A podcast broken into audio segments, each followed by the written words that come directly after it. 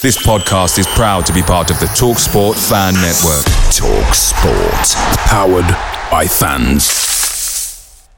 The TalkSport Fan Network is proudly supported by McDelivery, bringing you the food you love. McDelivery brings a top tier lineup of food right to your door. No matter the result, whether that's Rovers throwing in a drab nil-nil in the Championship or taking Newcastle all the way to a penalty shootout in the fifth round of the FA Cup, you'll always be winning with McDelivery. So, the only thing left to say is, are you in?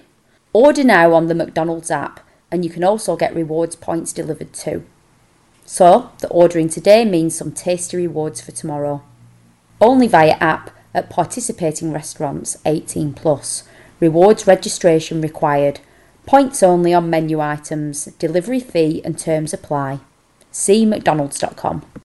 Margot felt quite exquisite as she dipped her fries in mayo, gracefully extending her pinky to the sky. See, she had just saved by getting Cox Mobile for her family. Yes, more lines, more savings, Margot. Brilliant. She finished her cherry slush drink with a triumphant.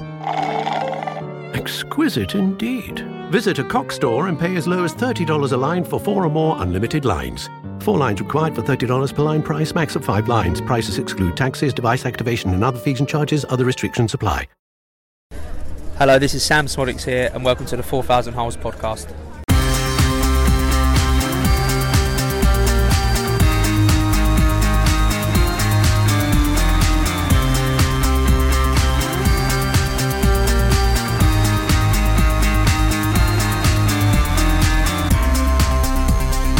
Are listening to the 4000 Holes podcast, brought to you by the people at brfcs.com and sponsored by the lovely people at The Terrace. Hello, and welcome to the 4000 Holes podcast, the What Now show with me, Roger Whiteside, joined once again by my co-hosts James Marsh and Ian Herbert for a special two-parter on the eve of the brand new season. Part one, we'll be looking at our 1 to 24 predictor using a squash ladder me- method for those who are familiar with the old squash club ranking system. Uh, and part two, we're just going to have a little debrief uh, on the Girona game. Of course, myself, James, and Ian were there on Saturday. Great to interact with a lot of listeners, followers, people on the forums, etc. We're going to uh, go through what we learned on the day and some interviews from the day as well, including one with marketing manager at Blackburn Rovers, Fraser Read. So plenty to look forward to. I want to get straight into it. Ian, James, good to see you this evening. The squash ladder idea, which is where a team, we're going to draw a team from random, and then we're going to draw another team, and we're going to work out in our own opinions whether or not they would be better than the other. Ian, your idea, this the squash ladder. You, yeah, it is. Yeah, yeah. The way, the way you've just explained it, I'm already having doubts, but we'll bring it to life, honestly. So, yeah, what we want to end up with is our collective prediction of one to twenty-four, and we're doing it using what computer programmers would call basic sorting. I think, where we think one is going to be higher than the other, then the next team comes in. You you'll soon get the hang of it. Yes, and hopefully that will keep the listeners on the toes because nobody knows who's coming next, and that's will emerge. So we'll, we'll get straight into it. So let's select a team from random. I've got my Google 1 to 24 random number generator out in front of me here. I'm going to start with number five, and that's going to be Coventry City. Ian, I'm going to come straight to you because we actually did a little rehearsal. People may be astounded to know that we do rehearsals here. Absolutely, on, yeah. You're, you're letting daylight in upon magic here, aren't you, really? And Coventry, one of the names we mentioned in the rehearsal. So, Ian, I'll come straight to you. Where do you where do you see Coventry's season going? I'm seeing Coventry certainly uh, nearer the top than the middle, shall we say. They've lost Victor Gyökeres, if that's the way you pronounce it, but they brought in Ellis Sims, who of course was on the radar of uh, of Rovers, apparently, if you believe some of the rumours that were doing the rounds. Uh, there've quite a few players come in. They've, they've signed eight, and Latibeaudiere, who I think was ex of Swansea, is another one that they brought in. But I think Coventry have got a good manager. I think they've got a good setup. I think they'll build on last season. So I'm imagining they're going to finish nearer to the top than them. Yeah, as you said, they've lost some key players. Uh, Gustavo Hamer, another one that may be on his way out there, probably by the end of the transfer window. Norton-Cuffy, the right back who did very well from Arsenal, and Burnley centre back Lonnie McNulty, who another key cog in that uh, that side. So we'll Coventry are our sort of base level where we're going to go to. So I'm going to randomly generate another number, and that's going to be number 24, West Bromwich Albion, of course, Rovers' first opponents this weekend. Do we think West Brom are going to finish higher or lower than Coventry? That is essentially the exercise. So, James, I'm going to come to you now. I think Coventry are going to finish higher. West Brom have got a good manager and a good team, but they're in a, I think they're in a bit of a financial bother. Coventry's reinvestments from the Victor Gyökeres money has been well spent. Obviously, bringing in Ellis Sims, and I just read on Twitter today that they're also signing a striker from Turkey for about nine million euros. I think there's a lot of pressure on them to do it, but I think I do think Coventry will finish higher. Ian, do you agree with that? Do you think Coventry will finish higher than West Bromwich Albion? Yeah, I do because I think um, West Brom are a bit of a financial basket case. They've signed Josh Maja, of course, be another one who was allegedly on the uh, the radar of Rovers. Uh, I, they've got a good manager and they finished last season uh, particularly strongly uh, after a poor start, which saw Steve Bruce go. But I think Coventry have got a little bit more about them. I think they'll be there or thereabouts, but I do think that Coventry have just got a little bit more than West Brom. The next number out of the hat is number six, which is Huddersfield Town. Now, again, may be obvious, but I'll come back to you, Ian. Do we think Huddersfield are going to finish higher than West Bromwich Albion? And Coventry, or lower than West Bromwich Albion? I think that's Coventry? easy. I think that's easy. Uh, lower, but there is the Warnock factor, isn't there? That's the thing that you've always got to uh, to sort of like build in. They've got Neil Warnock, so I expect them to be down towards the bottom, but I expect them to be perhaps just outside the relegation zone. Yeah, not Warnock's one of those where I, I don't know whether I can see him actually being there all season. Uh, he had a much better squad at Middlesbrough to achieve something with than he does at Huddersfield going into this campaign, and in fact, I was listening to the not the top twenty podcast uh, as part of the research before coming on the show today, and uh, one of the uh, the contributors on there likened Neil Warnock to Ben Stokes, saying that when the back's against the wall, they're brilliant, but perhaps when they go out with a bit of freedom and they can play the shots, uh, not got as good a record, which is uh, quite an interesting uh, anal- uh, sort of comparison, should I say, between Warnock and Ben Stokes. But uh, uh, James, you agree. I mean, again, it's a bit low hanging fruit at this point of the contest. Surely Huddersfield going to be lower than West Brom and Coventry. Like you said, they've practically got rid of a full squad. Um, sold Duane Holmes to Preston, and I think Will Boyle went to Wrexham. I want to say, but yeah, they practically sold a full, got rid of a full squad, and only brought in a keeper from Blackpool, and I think Tom Edwards is a defender from Stoke. I expect him to be near the bottom, but I expect Neil Warnock factor to keep them up. So there you go. We've got Huddersfield finishing comfortably below West Bromwich Albion and Coventry. The next name out of the hat is number 17, which means we move from West Yorkshire to South Yorkshire and your neck of the woods, Ian, Rotherham. Now, this will be interesting because I think, again, I don't want to talk for you, but I think we're all assuming that Rotherham will finish below Coventry and West Bromwich Albion, but will they finish higher or lower than Huddersfield? Ian, I'll come to you. That's a really, really tough one. Rotherham are one of those yo-yo sides that uh, seem seem to go up and down. I'd really love them to stay in. I think that they're going to be very, very close to Huddersfield. I have to say, I'm going to have to plump for one or the other, aren't I? I'm going to say that they will finish one place above Huddersfield Town. James? I'm one below. The loss of Bean, I'm not sure. Bene, I think it is. That's the one. Yeah. Who was also on Rovers' radar, apparently. Um, I think the loss of him is quite massive. And Richard Wood, who was a vastly experienced defender as well, I think I think that'll um, tamper with them as well. So yeah, I'm going. I'm going. It's very close, but I'm going one below. That means that I've got the casting vote. Then first time I get to wield my power on this podcast so far. I it's it's so tough, isn't it? This this is a, an early tough one. I, I think I could see Rotherham finishing one above Huddersfield again. I'm going to go with Ian on this one. Yeah, for me, I think Rotherham finished one above Huddersfield. So uh, the next number out is number 23, Watford.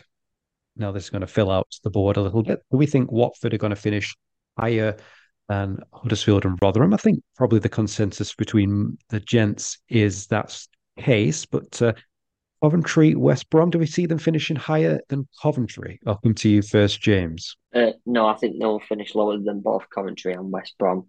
I think the loss of João Pedro and Ismaila Sarr, in particular, huge losses for them. They have brought in Rhys Healy, Jake Livermore, who gets that experience. But I don't, I don't actually rate him that much. And I do like, I do like Jamal Lewis as the left back signing, um, but I don't think the manager is all that brilliant. He got Barnsley to playoffs, um, but I think he struggled quite vastly at West Brom. So yeah, I think I think they'll be below Coventry and West Brom. But above Rotherham and Huddersfield. Yes, above above Rotherham and Huddersfield. Do you agree that with that uh, analysis, Ian? I do. Yeah, yeah. I'm not going to uh, Not going to examine that in any greater detail. It'll be interesting to see, obviously, how long Valérien Ismaël lasts at Watford. Who knows? It could be September, it could be October. He might not be there by the time we finish recording. You never know. Maybe not. Maybe not. Let's going to move on to the next team, number eight. That's Ipswich Town. Now, these are a great one to come to because I've seen a lot of pretty bullish predictions when it comes to Ipswich Town. Some having them as high as third, others having them in the playoffs. Most of them have them well outside of the relegation places. So it'll be interesting to see where you put them. I'm seeing momentum with Ipswich. Um, I, there was also a cracking interview with their chief exec on the, I think it was the Price of Football podcast uh, towards the end of last season. And he inspired me to such an extent that I can see why, if people have interviewed him, um, Ipswich are, are up there in, in perhaps those dark horses. There is there is something about a side coming up if they can have momentum and keep it going that puts them in a strong place. They've also got another uh, striker with a Rovers link, George Hirst. Uh, how's he going to perform? That's going to be absolutely fascinating to watch. Uh, they, have had a bit of a clear out. They've got rid of quite a few players, uh, including Rekeem Harper, another um, player with Rovers connections. I think the manager is very highly rated as well. They just that's it seems to be a club that's aligned and is going places. So I'm going to have them above Watford but below West Brom. James, where would you put them above Watford, below West Brom, or maybe even pushing above Coventry? I think they are the team that will gather the momentum. Um, I think the particular signing of Omari Hutchinson is very exciting. Winger from Chelsea, who's very highly rated, and I think he'll have a brilliant season. And Jack Taylor, the midfielder from Peterborough, I think I think he's a quite a good addition as well. So yeah, I'm, I'm with Ian on this one. So the two votes for Ipswich slotting in just behind West Bromwich Albion, the third ranked team of the teams we mentioned thus far. Another Rovers connection you didn't mention there, Ian Christian Walton is still their goalkeeper. Whether or oh, not yeah. he'll be number one going into the season, I don't know. But uh, if there's something for our predictions, it would be for Christian Walton to have a blinder at Ewood Park. I think that's the yeah. and George Hirst to score. Perhaps that's what uh, is the obvious prediction. Ah, the sizzle of McDonald's sausage. It's enough to make you crave your favorite breakfasts. Enough to head over to McDonald's. Enough to make you really wish this commercial were scratch and sniff. And if you're a sausage person, now get two satisfyingly savory sausage McGriddles, sausage biscuits, or sausage burritos for just $3.33. Or mix and match. Price and participation may vary, cannot be combined with any other offer or combo meal, single item at regular price. Ba Club number 21, which is Sunderland, another one of our old favourites, our old friend, our old mucker, Mr. Tony Mowbray, and of course Bradley Dack at the Stadium of Light. Do we see them finishing in the playoffs, which essentially is, I think, what we're we're saying at the moment? If they finish above Coventry, James, do you see them finishing higher than Coventry in this list? No, I think they'll finish below Coventry. It's just written in the stars, and then Bradley Dack to come back and score at Ewood Park. I think it's just written especially after the interview that's left quite a sour taste in everybody's mouth.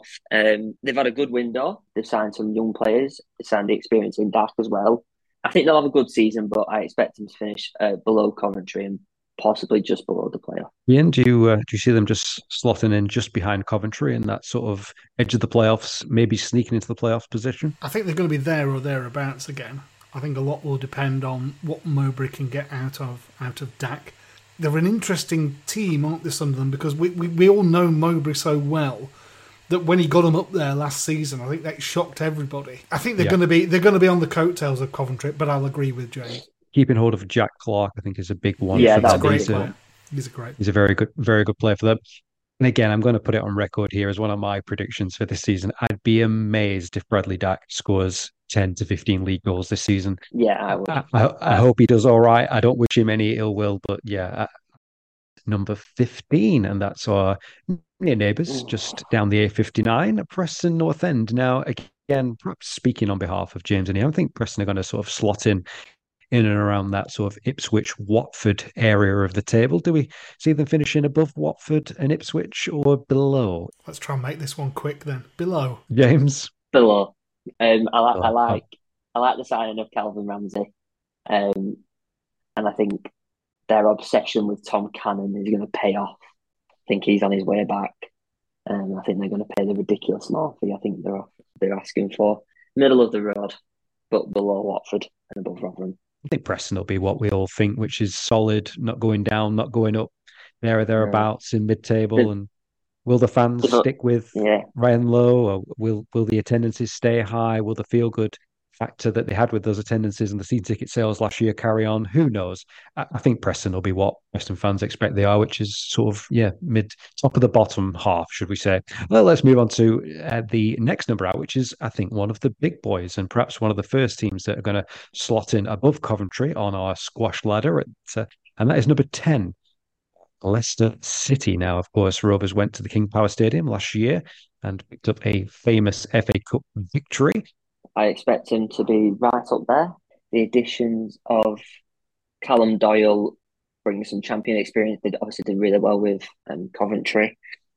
Conor Coady as well. He's a very experienced signing. Got promoted with Wolves and kept Everton up last year. And I think Harry Winks is.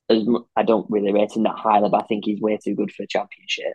And I also read today that the in talks to sign that Chris, the Crystal Palace winger that was on oh, yeah, loan at Charlton last season. Yeah, Rak-Sakyi. who I would have took at Rovers as well. Because he seemed, he looks like a brilliant player. So yeah, I expect Leicester to be right up there. Ian, bookies' favourites for the championship title. Uh, easy to put them at the top of this list as far, isn't it? Yeah, I don't think I don't think they'll win the title, but I do think they'll be up there. So they're definitely above Coventry in our squash ladder. Well, there you go. Moving on to our next club, and uh, it's number twenty-two, Swansea City. Now, again, perhaps a team that we're going to be slotting in and around that mid-table sort of West Bromwich Albion, Ipswich, Watford sort of area. I would have thought, Ian. Yeah, I mean they, have they've, they've had quite a lot of managerial turmoil, haven't they, in the last few years? It, it looked like things are settling down. Then they've lost Russell Martin, isn't he? He's gone to uh, Southampton. Southampton, isn't he? So a new manager coming in, it's always going to be difficult to, to, to anticipate quite what the impact he's going to have. Jerry Late, Jerry Yates, he's the Blackpool guy, isn't he? Who's gone there? So, mm-hmm. uh, chance for him to um, carve out a reputation. In terms of players that they've lost, uh, well, we've already mentioned Latibeaudiere, I think, as somebody that we. Another ex Rovers connection, Michael Obafemi. Uh, someone that we were supposed to. He, he's departed those shores. Yeah, they're going to be they're going to be lower mid table, I think. I'm going to put them below what. James, do you agree in that sort of Watford Preston sandwich that we have them at the moment? I agree. I think the loss of Ryan Manning is a big one in particular because I think he's been a fantastic left back. The signing of Jerry Yates is a good one, and Carl Rushworth, I, I believe he's on loan from Brighton. Um, he's apparently very highly rated down down south there. Um, so yeah, I expect him below what above Preston. Another key name to watch out for them. Joel Piroe gets most of the goals for Swansea. Yeah. Whether he stays or goes, another big loss. I think a lot a lot of clubs like Rovers looking for that striker, looking for that goal scorer in that sort of mid pack of the of the table. I move on to number nine is the next name out of the hat, and another one of the perennial big boys, another one of the relegated sides. That's Leeds United, dirty Leeds to a generation. Love them or hate them, I think they're going to be there or thereabouts. Ian, where do you have Leeds above Leicester? Definitely above Leicester. Yeah, definitely above Leicester.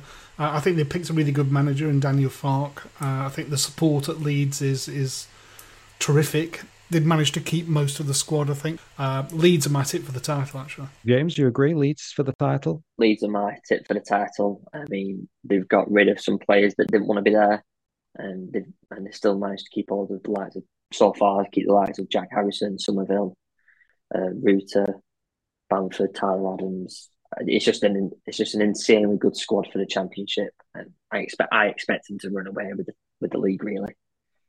Yeah, talking about what the championship really is becoming, and it's the halves of the Premier League clubs coming down and the have-nots of the teams that have been in the championship the year before last. Leeds are an interesting one for me. I think Farke's obviously a manager that I wanted Rovers to get last year when he was linked with us certainly a big name. Done it with Norwich, as we've said before. The expectation's going to be big there. I still wonder whether there's that Bielsa hangover there. I think everyone would love Bielsa to be the manager still, and that side, and got a lot of older players that we said still there. Ayling, Cooper, whether or not they'll be that experience you need to to go up, I don't know. But obviously they'll be really well supported. It'll be the toughest place to go, I think, in the championship, or at least one of them. So yeah, Leeds definitely there or thereabouts in our opinion. The next one is well, we'll stay in Yorkshire. We'll Go to number 18 and another team from your parish, Ian. Sheffield Wednesday. Uh, they play in, in Owlton. Is that right in uh, in Sheffield? I think I think the locals pronounce it Ollerton. Uh, if my wife was oh. here, I, would take. I think, it, but it, yeah, it's spelt Owlerton, but uh, I think it's Ollerton. Uh, I've got Sheff- Sheffield Wednesday right down towards the bottom in a bit of a bun fight with QPR, so I'm putting them below Huddersfield Town on our squash ladder so far. Yeah, I think they're they're one of the bookies' favourites to go down. James, do you have them bottom of the list of the teams we've uh, we've named this far? Yeah, um, I mean, I, none, none of their signings really fill me with any excitement. I can't really see them doing that well, to be honest. Yeah, right down at the bottom, I think. Of course, they have got rid of their manager this summer as well, uh, Darren Moore, another one with the Rovers connection, who was uh, coach at Rovers, I believe, at, at one point. Did a wonderful job in getting them up, and particularly with that in the playoffs, of course. But yeah, you maybe just some of the stories that you hear, and I always feel as though the championship is the stable clubs are generally the ones that you can rely on who are going to be there in the mid table and perhaps might put a playoff push together. When there's the chaos, there's 10 year season tickets that people are talking about, the, the owners writing articles on websites and managers leave even though they've got teams promoted. It's not a great look. Sheffield Wednesday are a massive club. Of course, Hillsborough, wonderful stadium. Yeah, I think they're going to struggle uh, like you two. So uh, yeah, we have them currently as the bottom of the list of teams that we've got so far. Here's another one for you, number three, and that's Bristol City. Now, Bristol City really have sort of an enigmatic side. I think we've seen two good Bristol City performances at Ewood in the last couple of years, where of course they've beaten Rovers both times, three two, and of course that game where Bradley Dack came back and missed the penalty, and uh, Andreas Weimann uh, scored a wonderful goal at the Darwin end. But uh, maybe more of the same in terms of pushing for the the top of the bottom half, or maybe the bottom of the top half. James, uh, Bristol City, where would you fit them in? Yeah, I would put them below Watford. I like the they've signed some good players. Rob Dickie um, is a good experienced Championship centre back. Jason Knight from Derby is a good one. Um, I think the key for them is whether they can keep hold of Alex Scott. Um, I think he, he looks like he's off the Bournemouth. So yeah, I, I expect him to be middle of the pack, but I don't I don't really see them kicking on with Nigel Pearson as manager. No, Ian, do you agree with that? I do. Yeah, nothing, nothing to add to that. I think Bristol City are a, a team that you keep expecting to burst out. Uh, they've not been in the top division for so many years, of course, and the, I know the fans are really desperately keen to get back. I don't think this is their year, though.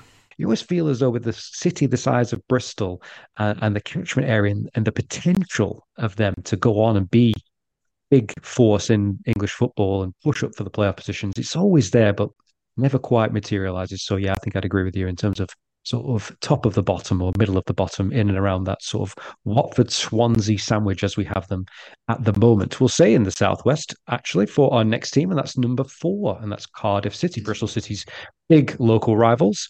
I'll come to you, James. Uh, Cardiff, a lot of people tipping them to struggle this season. So I'll say, are we are they finishing above or below the sort of Rotherham Huddersfield axis that we have going at the moment? Uh, I think they'll stay up. I'm not sure whether it'll be a comfortable stay up, but I think they'll stay up. I think Aaron Ramsey going back to his boyhood club will give the fans and the club a big lift. Um, they've recently signed Josh Bowler from Nottingham Forest, which I think is a great signing. Um, again, would have loved him at Rovers, but I don't think Forest are our friends. So yeah, I, I expect him to stay up, um, but I expect him to be below North End. Ian, do you agree with that? I agree exactly with that. Yeah, I think they'll be, they'll be towards the bottom end, but uh, I don't think they will go down. The next club is going to be number 13. And I've, just uh, for record, actually, we're using the alphabetical order for all these, where you're wondering what numbers we've assigned to the uh, various teams. So the 13th named club in the alphabet this season is Norwich City. Canaries from Carrow Road. Where do we think they are going to finish? Ian, I'll come to you for this one. I presume sort of top half, bottom of the top half, top of the bottom half? You'd think, but you fear for them a little bit. Are they sort of like the, another incarnation of what Rovers were that you miss out the first time and each subsequent season just becomes that little bit harder? Well, they've lost Teemu Pukki, of course, and there was rumours again at the back end of last season that Rovers might have been interested in him, I think, until we saw his wages. They've signed Shane Duffy, so that's another Rovers connection and they've signed a player who's very fondly thought of by Rover supporters in the form of Ashley Barnes. So he can expect a very warm welcome at Ewood.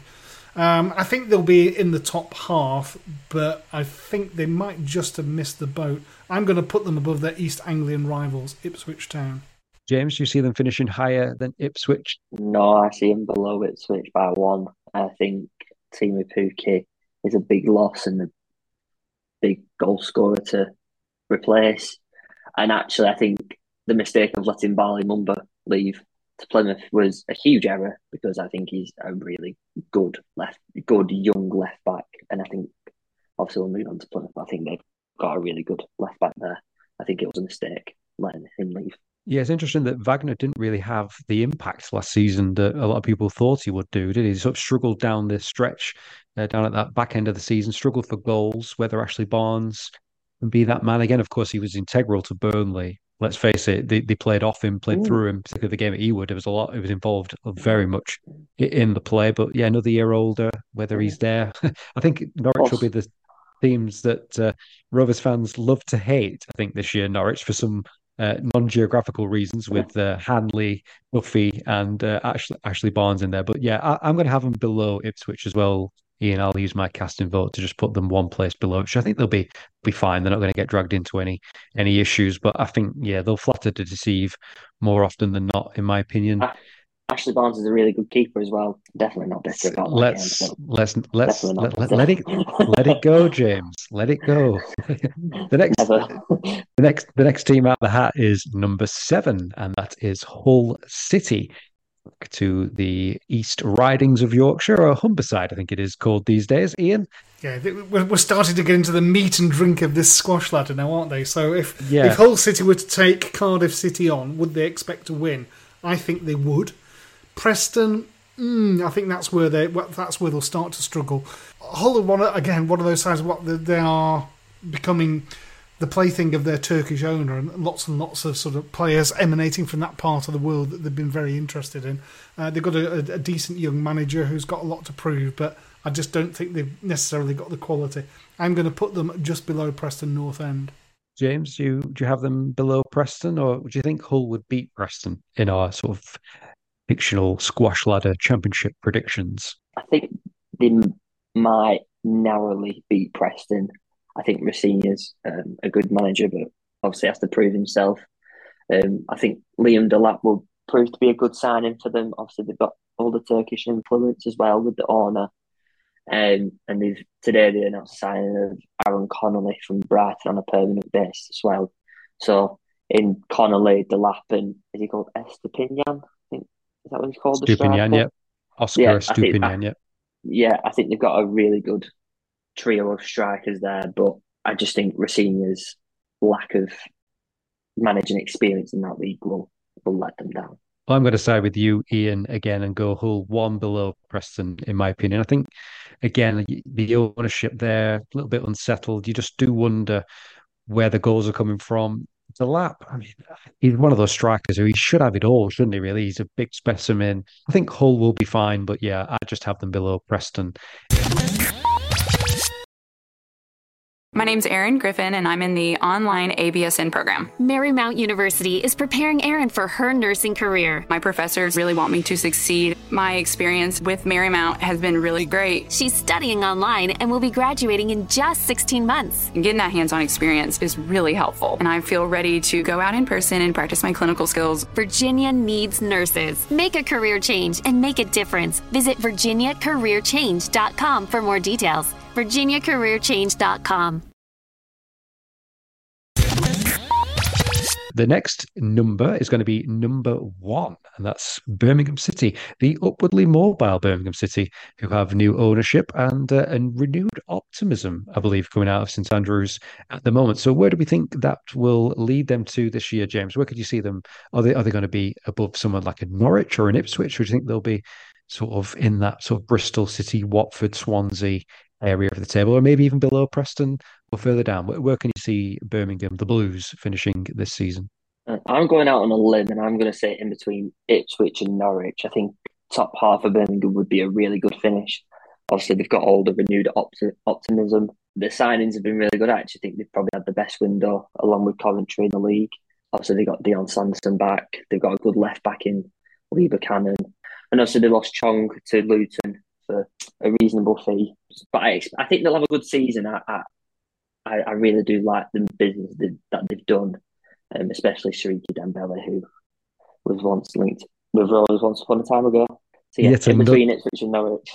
Yet another Rovers link. Uh, it'd be I always think Birmingham are tough out when it comes to Rovers. I mean, we played them four times last season in the league at Ewood, where we won 2 1, where I thought Birmingham were fantastic that day. Thomas Kaminski, man of the match. We played them in the Cup, where we couldn't shake them off and they equalised in injury time. We played them again in the Cup replay, where it took a, was it 110th minute own goal on a sort of well, the 31st of January, wasn't it? When uh, people should have been doing other jobs, should we say, uh, that night. It uh, took a lot to get past them on that night. And then, of course, Reda Khadra scored the goal uh, to see Birmingham beat Rovers uh, for the first game back after the international break. And what ultimately became the first of a, a sort of a slide down the table for Rovers and out of the playoff positions. But Birmingham, do you think, uh, do you agree with James that they'll be upwardly mobile this season, Ian, and maybe put them in that top half finish? Or do you I've think. Got, I've got them below Norwich. You've got them below Norwich. Watford. So you've got the casting vote, my friend. I think that what you said, Ian, in terms of above Watford, below Norwich, sort of maybe 12th, 13th in the table when all said and done. I think that'll be progress for Birmingham. I think that's what they can expect. The next number I'm going to pull out is going to be number 14, and that's going to be Plymouth Argyle. Now, we mentioned them before, you mentioned them before, James. Plymouth, a lot of people seem to be quite excited for Plymouth this season as well. Do you think they'll get drawn into a relegation scrap, or could you sort of see them being in and around that sort of Swansea Preston mark? I can see them in between Swansea and Preston. I think they'll survive comfortably. Um, I think they've made good signings and signings that the fans are used to. Also, Bali Mumba and Morgan Whittaker, um, they were on loan there last season. Um, again, they announced a signing of Finn Azaz. I think I think he's called a midfielder. Uh, I believe he was on loan there as well last season. So they're bringing in familiar faces that they know, that the fans know, and we can just settle into that style of play really easily. I expect them to carry a little, a little bit of momentum, but not as much as Ipswich. And I think they'll have a good season. So yeah, below Swansea, but above Preston. Ian, do you agree with that? I'm not as bullish, I have to say. Um, no. I think Plymouth is one of the great underachieving well, certainly city teams, obviously in in the country because they've never been in the top flight. And I always think that they're, they're a great team to play as on Football Manager. so they, I want to be the manager that takes Plymouth to the Premier League and sort of breaks down. Uh, they won't be going to the Premier League this season, but I don't think they'll go down. But I think they'll be lower down. I'm putting them below Cardiff City. Sorry, James. I feel like I'm going with Ian. but I, I, think I think you have a very. There could be a surprise package. Let's face it, Plymouth. No one's going to want to travel to Plymouth out there on a limb. As you say, deepest darkest Devon. Uh, they've got a strong mentality going there. They've got a manager who's obviously been successful in Schumacher, who will be there all season, whether they're bottom at Christmas or top at Christmas. He'll be there, won't he? he he's he's going to be the one who's going to be very steady Eddie. I think they'll stay up, uh, but yeah, maybe just in that. Yeah, Cardiff Hall. That seems to be the area where uh, I feel they're rightfully going to end up this season. Now, only a few big names left in the hat who we haven't mentioned thus far. So let's turn our attention back towards the top of the league. And the next number out is number 11, and that is last year's perennial, perhaps underachievers when all was said and done in Middlesbrough. Uh, James, I'm going to come back to you. Can Michael Carrick and Darragh Lenihan and the boys recreate last season's magic and maybe go one better this season, or uh, will they sort of slip back into the pack? I think they'll be in the playoffs again, um, but I'm I'm going out on a limb again, and I think they'll be around about fourth or fifth. So I'm going to go above Coventry by one. I'm I'm yet to be impressed by any of their signings. Ryan Giles, another name that they've lost from last season. Oh yeah, the Rovers connection. Ian, I presume Middlesbrough will be there thereabouts when it comes to the playoffs. But would would you have them sort of pushing up towards Leicester and Leeds on the teams we've mentioned thus far, or do you agree with James? Just in and around that, above Coventry and above Sunderland.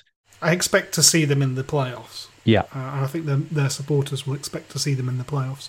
So I think on all that, as it is at the moment, I have them above Coventry City. So another so team. we're agreeing.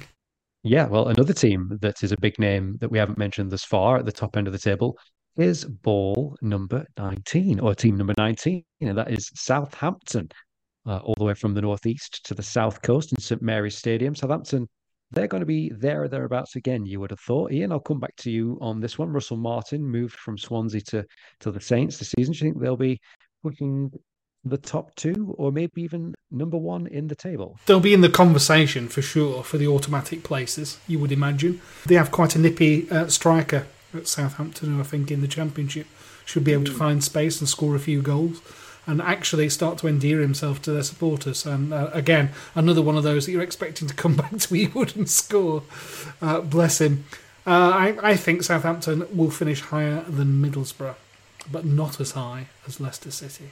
James, do you agree with that? Yeah, between Leicester and Middlesbrough, um, I don't actually rate Russell Martin that much as a manager. I think he's all possession with no end product, but Southampton have got a very good squad. I mean, if they can keep hold of James Ward-Prowse, I mean, that would be he would be an unbelievable player in the Championship. Um, obviously, Adam Armstrong, another Rovers link. He, he scores goals for fun in this league. So yeah, I expect him to be up there in the playoffs, but I don't think they'll. I don't think they would go up from the playoffs. Interesting. I think I would agree with you there in terms of they're going to be there or thereabouts playoffs. Surely, massive club for this level. So long in the Premier League, coming down, good young setup there. Always got a good youth system. Southampton. So I think they'll do do quite well. Uh, the next name out of the hat is number 12, and that is Millwall. Of course, the last Rovers game in the Championship was at the Den, where they came from behind to win 4 3 against Millwall, costing them a place in the playoffs. Do we see them being there or thereabouts again this season, or will perhaps the off field tragedy with their owner, uh, unfortunately, died in a car accident uh, earlier last month, having like a lingering effect on Millwall and the club going forward. Do, do we see them being there or thereabout? Uh, yeah, um, I thought, they um, they they had an outstanding season last year. I thought they, they, you know they were role models for the for those sorts of clubs that. That have no money. Oh, hang on a minute, that's us, isn't it? so maybe they're a role model for us now. Um, on our squash ladder, where we've got them at the moment, I'm umming and ahhing between whether I put them underneath Ipswich, whether I put them underneath Norwich City. I think I'm going to put them underneath Norwich City. James, do you see them in that sort of Norwich City, Birmingham City sandwich? I think they'll have a similar season to last season. They'll be there and thereabouts and just drop off at the last hurdle above Ipswich, but below West Brom. I think. I think they'll have a similar season to last season, but I think they'll drop off a bit. Yeah, I think I'd maybe see them going so tough. It's just flip of a coin whether they finish above or below Ipswich for me. Let's go with you this time, James. I'll say above Ipswich. Uh, I think Millwall, they'll be there or thereabouts. I think they'll be strong. They've got a good setup. I like Gary Rowett as a manager. He's always done well at this level. So, uh, yeah, I can see them. Another team sort of in and around that mix, or what I think personally will be in and around that mix, and interesting to see what you'll feel about is number 20 team number 20 from the Bet365 Stadium, Stoke City, who seem to have recruited very shrewdly again this summer, although we seem to say that about them every summer. Is this going to be the year where it finally all comes together for Stoke City with and Alex Neil and they make that step up into the playoff positions or at least threatening, which they've not done for some time? Stoke City, arguably the richest club in the division, of course, given their ownership, but thanks to FFP, they can't spend all the money, which is probably just as well for the rest of us. I think this they're potentially a dark horse for the playoffs here. I think if they if they're up there or thereabouts, you, you feel that they're one of the clubs who could spend a lot of money in January, and it would just make the difference. I'm going to be quite bullish. Uh, they're going to be close to another team in red and white stripes. I'm going to have them finishing just above Sunderland. I think. James, you see them finishing just ahead of the Mackems, the Black Cats. No, I've got them just below Sunderland. I think. I think they've made some really good signings. Obviously, getting Ben Pearson back, uh, Mark Travers, who exceptional keeper in this league. I do expect him to kick on, but I don't. I don't think they'll have enough to sneak into the playoffs. But they'll be there and thereabouts. So I would go below Sunderland and above West Brom. Yeah, I think I'm going to agree with you again there, James. In terms of again, very close between the two sides. You just feel as though Stoke will manage to get in their own way at some point this season. They've got a wonderful team. I thought they were brilliant when they had that run, didn't they? When we played them, they beat Sunderland at the Stadium. Like was it five one? Will Smallbone who played really well for him that day. And then, of course, they beat Rovers 3 2 on a Friday night on Sky when realistically 3 2 flattered Rovers because we scored two in the last minute, I think, and nearly got a point out of nowhere. But uh, they were really strong. I've just and they were. They, did enough at Ewood to us. They, one of the only sides, in fact, I think it was only them and Burnley who did the double overs last season in the championship. But uh, yeah, so by process of elimination. There are only two teams left, and I'm saving one team for the end. Uh, so we'll come to team number 16.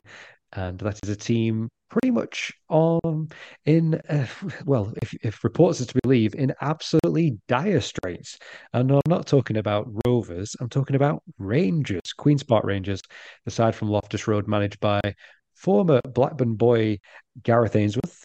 Uh, ian i'm going to come to you now. Basically let's let's cut to the chase the qpr finish below Sheffield Wednesday and finish bottom of the league?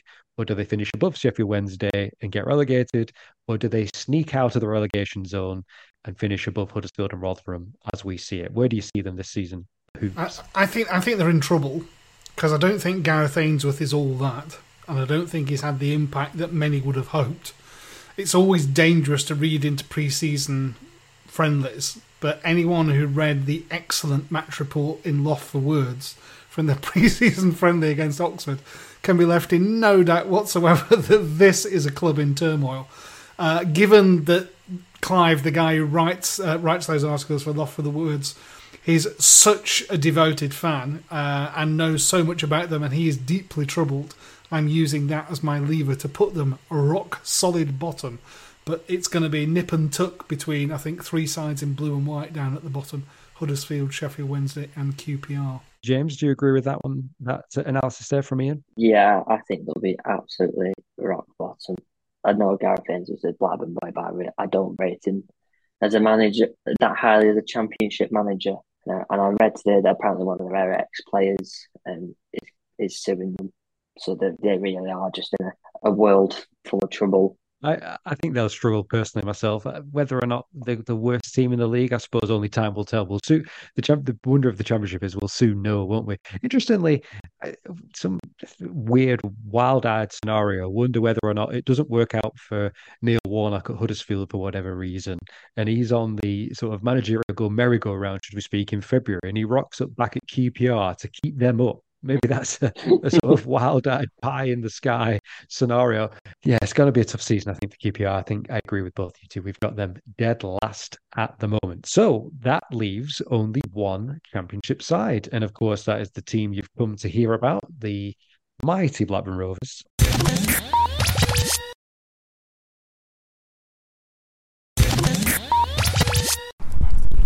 Hi, it's Hayden Carter here. This is the 4000 Holes podcast let's go through our squash ladder. I'll speak for James and Ian, I think, when I think I'm going to speak both. I'm going to say Rovers are going to finish higher than QPR, Sheffield Wednesday, Huddersfield, Rotherham, Plymouth, and Cardiff, who are the six sides we see being dragged into a relegation zone. Then it gets interesting. Ian, I'm going to come to you do Rovers finish 18th or above? Uh, obviously, there's still a couple of weeks of the window. We've still got holding out hope that we're going to sign somebody other than a, a, keep, a keeper to replace Kaminski. Um, we desperately, desperately need need a couple of players, don't we? Uh, I can see two scenarios. One is JDT stays. We have a rough start, but eventually things come come to good, and yeah, we end up sort of like lower mid table one awful scenario. We don't bring anybody in now between now and the end of the window. JDT walks and the whole thing implodes, and before we know it, we're scrapping down there with Huddersfield, Sheffield Wednesday, Queen's Park Rangers. Uh, I predicted 15th in my Loft for Words preview, so I've got us finishing above Swansea in our uh, squash ladder. Pleasingly, also above Preston on our squash ladder. So I'm, I'm going 15th that will finish just above Swansea City, just below Bristol City. Just for the record, without wanting to steal the words from your mouth, you you don't think we're going to be bottom three, bottom four? You agree that we I could have skipped over those happily? You don't see a situation where Rovers get dragged into the relegation zone. I can I can see circumstances which it might which that might happen, but that would mean no signings in this window, no no more signings. Mm-hmm. JDT getting really seriously hacked off. Let's say a couple of injuries so, you know, God forbid Adam Wharton, Joe Rankin Costello get injured. Um, and you're sort of thinking, we didn't score many goals last season 52 league goals in 46 mm-hmm. games. Yeah, you take Brereton's 14 out of that, then whatever goals are in that side have got to win you 50 points to stay up.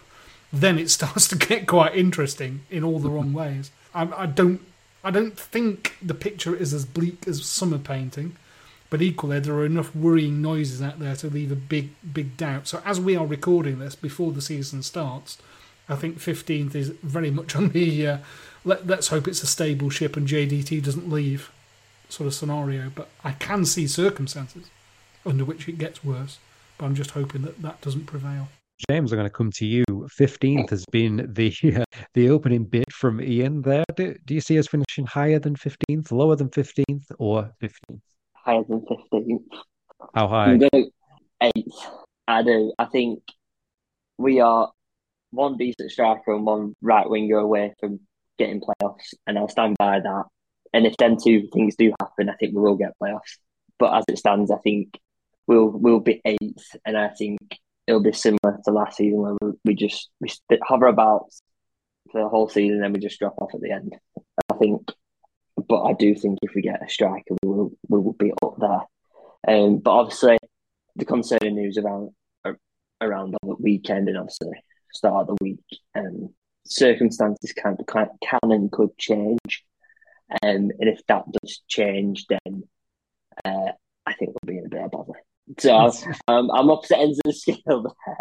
Um, I think if JDT stays, we'll be absolutely fine, and I think we'll be similar to last season. But if he if he leaves, um, I think we'll be like towards 18th, 19th, 20th. Again, I think you both hit the nail on the head. Really, this season it's all about JDT. How long does he stay? does he get his head turned when perhaps Leicester get off to a sluggish start and then their manager who's unexperienced gets sacked and then JDT goes in and dare I say it, the one thing that is in the back of my mind nagging away at me this season is that Nathan Jones is going to be Rovers manager at some point this yeah, season. Yeah, I, I keep gonna... that and it really annoys me. I, I can't but, I can't think about it. My prediction actually is going to split you or two right down the middle almost. And my prediction is finishing 12th. I think that's where Rovers are going to finish this season, slap bang in the middle, not in danger of relegation, not in danger of getting promoted. I could see us finishing above Bristol and Birmingham, uh, in and around that sort of Norwich, Watford sort of table malaise. Again, it's the great unknown, isn't it? Because I think I would have said this exact answer. I think if I could have rewound back to this time last year and I was on the podcast, I would have said exactly the same, which is we've lost a key player. How are we going to replace them? Who knows?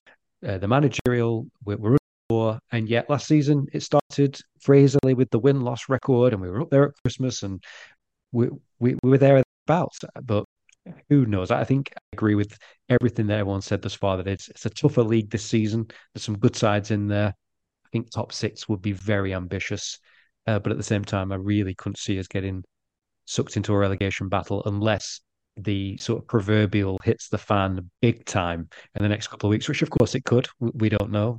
Rumors abound at all times. So, uh, so yeah, I'm going to go for 12th. So uh, that's our final list. Just give you a quick rundown of the list. Of course, this full list will be available on our brfcs.com pages and forums, but we've got Leeds, Leicester, Southampton, Middlesbrough, Coventry, and Sunderland making up the top six, just missing out on the playoffs. Stoke, West Brom, Millwall, Ipswich in that mid table section, Norwich, Birmingham, Watford, Bristol, with, of course, Rovers somewhere in the middle of them, depending on whose opinion you want to take out of mine, Ian or James's. And then the middle of the bottom half, Swansea, Preston, and Hull, and the relegation battle to be contested between Cardiff City, Plymouth Argyle, Rotherham United, and our three relegated sides Huddersfield, Sheffield Wednesday, and unfortunately, rock bottom Queen's Park Rangers. Do you agree? Do you not agree? Where can you see Rovers finishing up? Of course, get involved with us over on the brfcs.com's forums, messages on Twitter, and other socials where you can have your say. It'd be great to hear what you think of that list.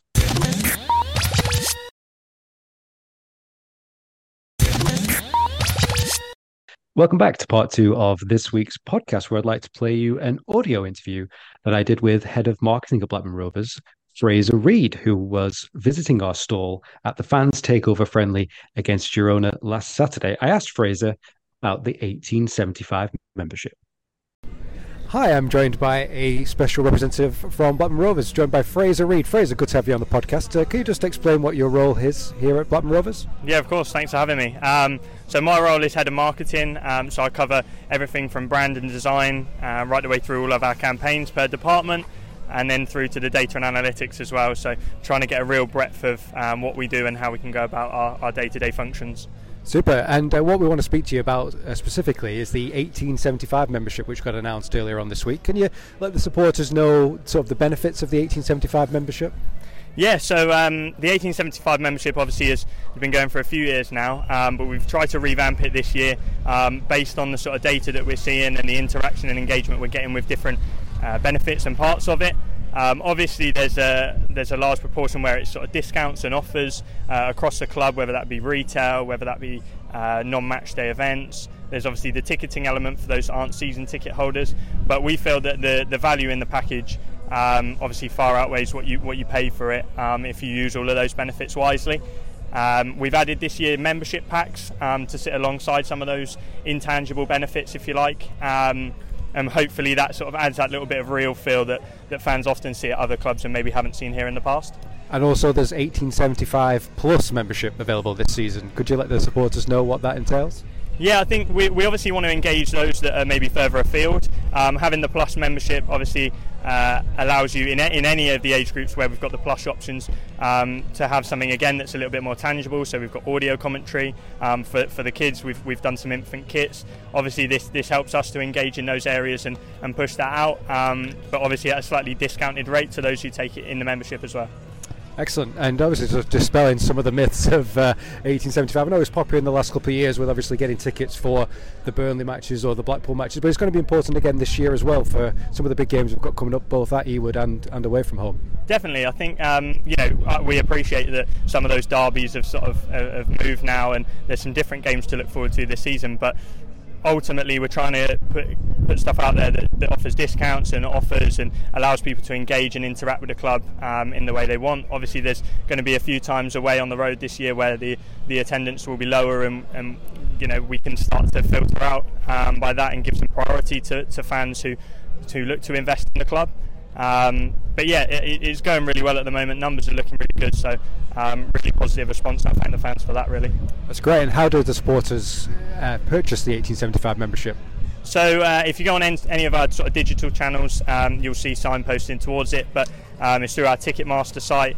Um, so if you go on the ticketing page, uh, navigate to the memberships uh, icon, and then you'll be able to see the whole list of, of, memberships and benefits that come with each each package as well. Super. And just finally, on a personal level, great to be uh, in the club. Uh, feel like you're a club now. Feel like you're getting your feet under the table and sort of into that second season. You're excited for 2023, 2024. Definitely, yeah. Been here just over a year. Um, it was a, a, an interesting sort of challenge and opportunity when I first came in, and I think the first season was a really positive one. Um, some ups and downs along the way, but but that's what you enjoy about football, and hopefully we can kick on this season. Um, you know, the kit launches have been a real positive. I think everyone's looking forward to the season and hopefully get a win today. Super. Thanks so much for joining. Have a great season. Cheers. Thanks, guys. A huge thank you there to Fraser Read for joining us on Saturday. He is, of course, the head of marketing at Blackburn Rovers. Uh, when it comes to the 1875 membership, there's been some talk on the message boards and some myths dispelled there, hopefully. James, you're a season ticket holder who uh, a potential 1875 member.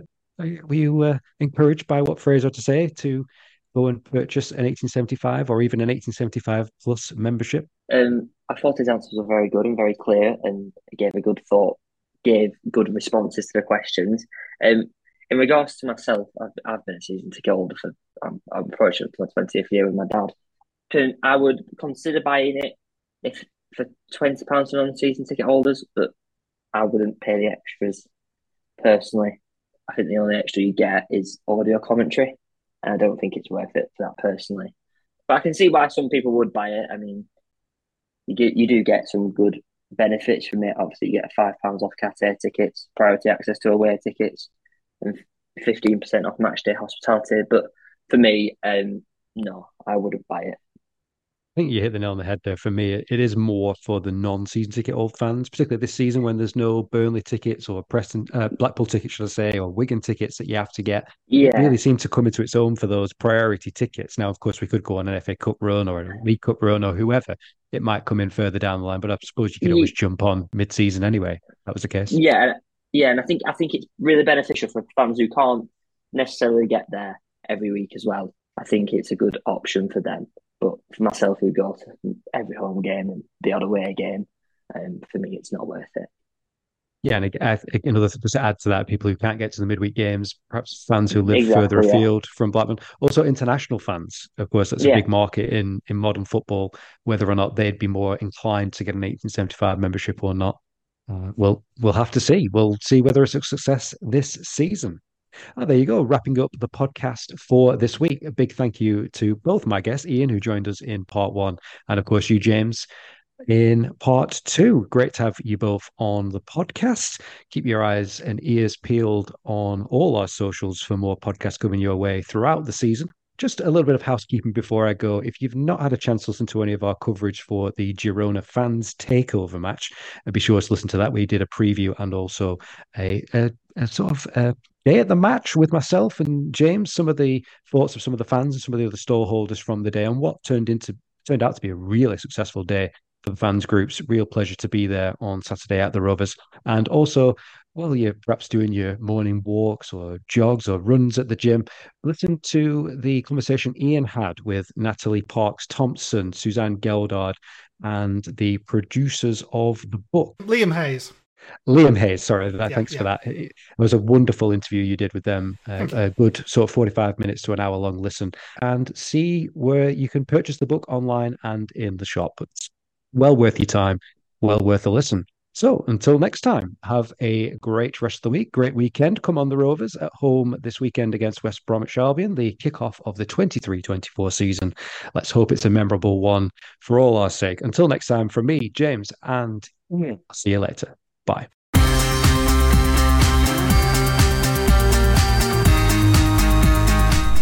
Hi, Lewis Travis here. Just want to say I'm listening to 4000 Holes podcast.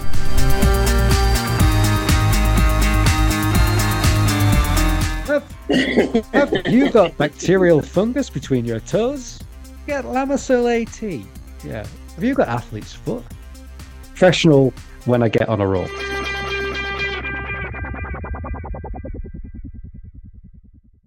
Sports Social Podcast Network.